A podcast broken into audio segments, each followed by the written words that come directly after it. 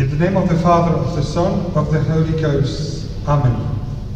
Christmas has not finished, not only because we keep you know, the Christmas tree and the nativity set at the crib in our church until the 2nd of February, as it should be. I'm surely you've done the same at home, because the end of Christmas time is the purification of Our Lady and the presentation of the light, the child Jesus, in the temple. And uh, interesting this, because I had a few questions again this year. Somebody saw my Christmas tree through the window, or there was a delivery. And um, I said, why did you keep your tree? I said, because Christ is eternal. So the tree represents the eternity of Christ, who is always and ever living. This is the meaning of this tree. So why not keeping the tree as long as we can until the second? And uh, today uh, we, we continue to meditate and, to, and it, it, we extend the, uh, the Christmas time to this gospel again and see in the miracles of Christ there are clearly an extension of this, uh, the feast of the Nativity. The first is this leper coming along and comes forward and um, asks the miracle to ask to be healed. And Christ, as the gospel says, touches him.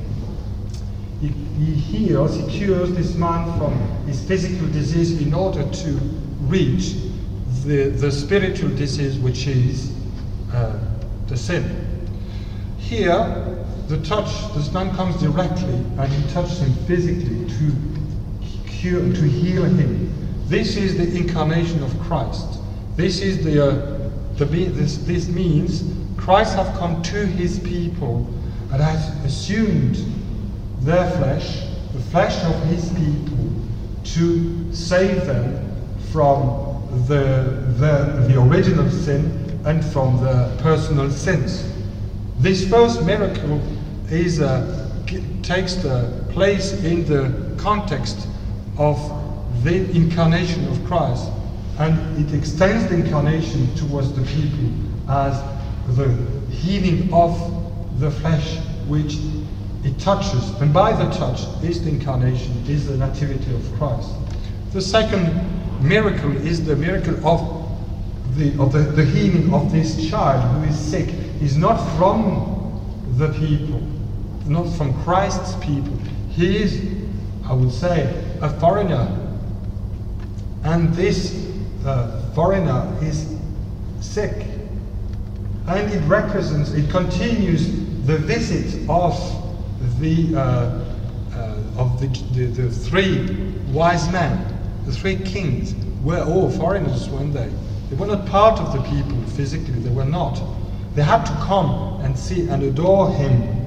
Here, the centurion represents the three, the magi again, coming along and adoring Christ, come to adore Christ, but in a different way.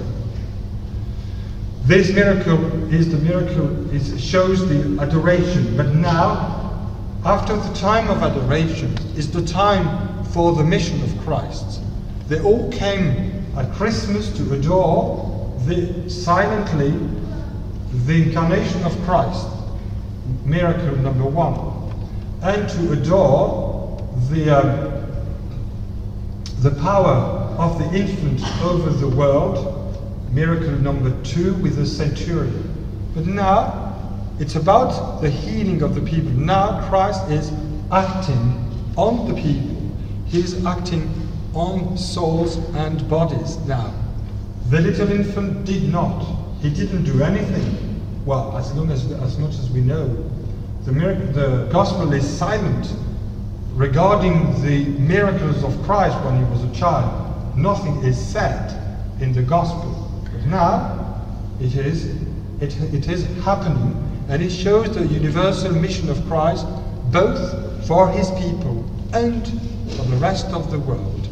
And this is uh, the uh, universal salvation is now proposed to the world, not just the silent adoration, but it shows that there is no miracle before without this adoration, without this kind of acknowledgement or recognition of the divinity of Christ first.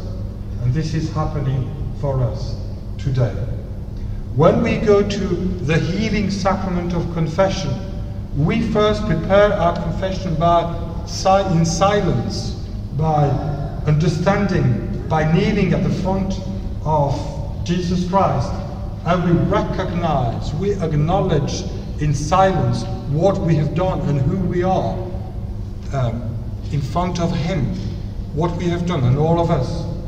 We need this time of adoration and contemplation of the mission of Christ for us, who Christ is for us, this little, this infant in the incarnation, and my Savior and my Redeemer in His passion. We need this time of adoration, of silence before our confession. We need to understand the consequences of our uh, sins for Him. We need to sort of conceive as much as we can, or sometimes just catch a glimpse of the consequences of the sin on the, this relationship and this relationship with Christ is the most important relationship. It's called the grace. How we have harmed this relationship. It cannot be seen on a piece of paper. It is seen in the passion of Christ, in the mission of Jesus. We need to place ourselves as the leper came and see what we've done and present ourselves exactly how we are. I'm a sinner, and you will heal me. And these two uh, moments, uh, this sorry, this time of adoration is followed by a true, a humble, uh, truthful confession, very honest, because we see exactly who we are. And we know thousands and millions of people have done that before us, and these two men are doing the same. And sometimes our question is, I don't feel this contrition, I don't feel sorry enough to go to confession. This is, could be a temptation, couldn't it? Oh no, I think I'll go to confession when I, when I feel really, as, we, as I would say, contrite. Can you say that word? Is that a true word? Yeah, contrite. It's not a question of feeling. It's not a, I would say, a charismatic experience in the weak sense. It's not that. Because the church transforms within the sacrament of confession, changes these weak contrition or lack of contrition into a perfect contrition in the reception of the absolution. There is a wonderful say uh, taught to the seminarians when you, you know when you before you become a priest you, you have some kind of lessons where you're not hearing confession you need to believe what you what you're told there is a, a little phrase which says which is always true and quite consoling attritio it's in Latin don't worry it won't be long. Attritio fit contritio attritio fit contritio that means the weak contrition, the, the non perfect contrition, becomes true contrition, which is an absolute sorrow for our sins after, receive, after we receive the absolution. We know we need to prepare as much as we can, but we know as soon as the priest says, I absolve you, we have a perfect contrition of our sins. We don't feel it, but it's performed by the grace of the sacrament. Attritio fit contritio. The little abbé here knows that already because he studied that lesson. Yes. And this is a consolation for us. This is consolation. This stops us from thinking too much about our contrition. Just go and say it. If you're honest, you've got a good, enough contrition. If not enough, you don't, you don't feel you've got it. You will have it in the confession so the contrition could happen after your own confession. It could. It could.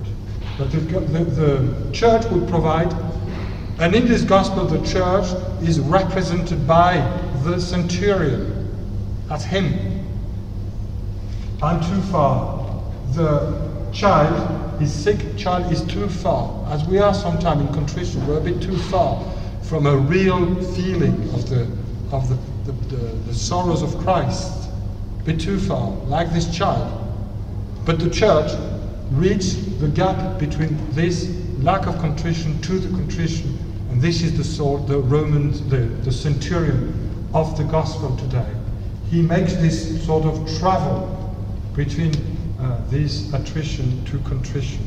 And this is where the theology is rooted and the sacramental theology is rooted in the gospel and this kind of gospels.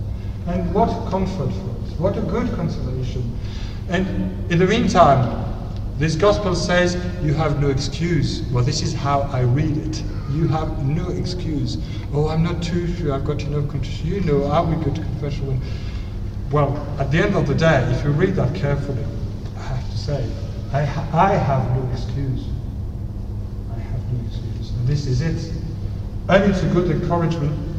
It's good for us because there is no, nothing more precious than the friendship with Jesus Christ, with the good Lord, we find again in a good, honest, and um, a good, honest, uh, and I would say in a way, naive confession. Yes, we find the healing, we find the strength to be faithful to our blessed Lord. In the name of the Father, of the Son, of the Holy Ghost. Amen.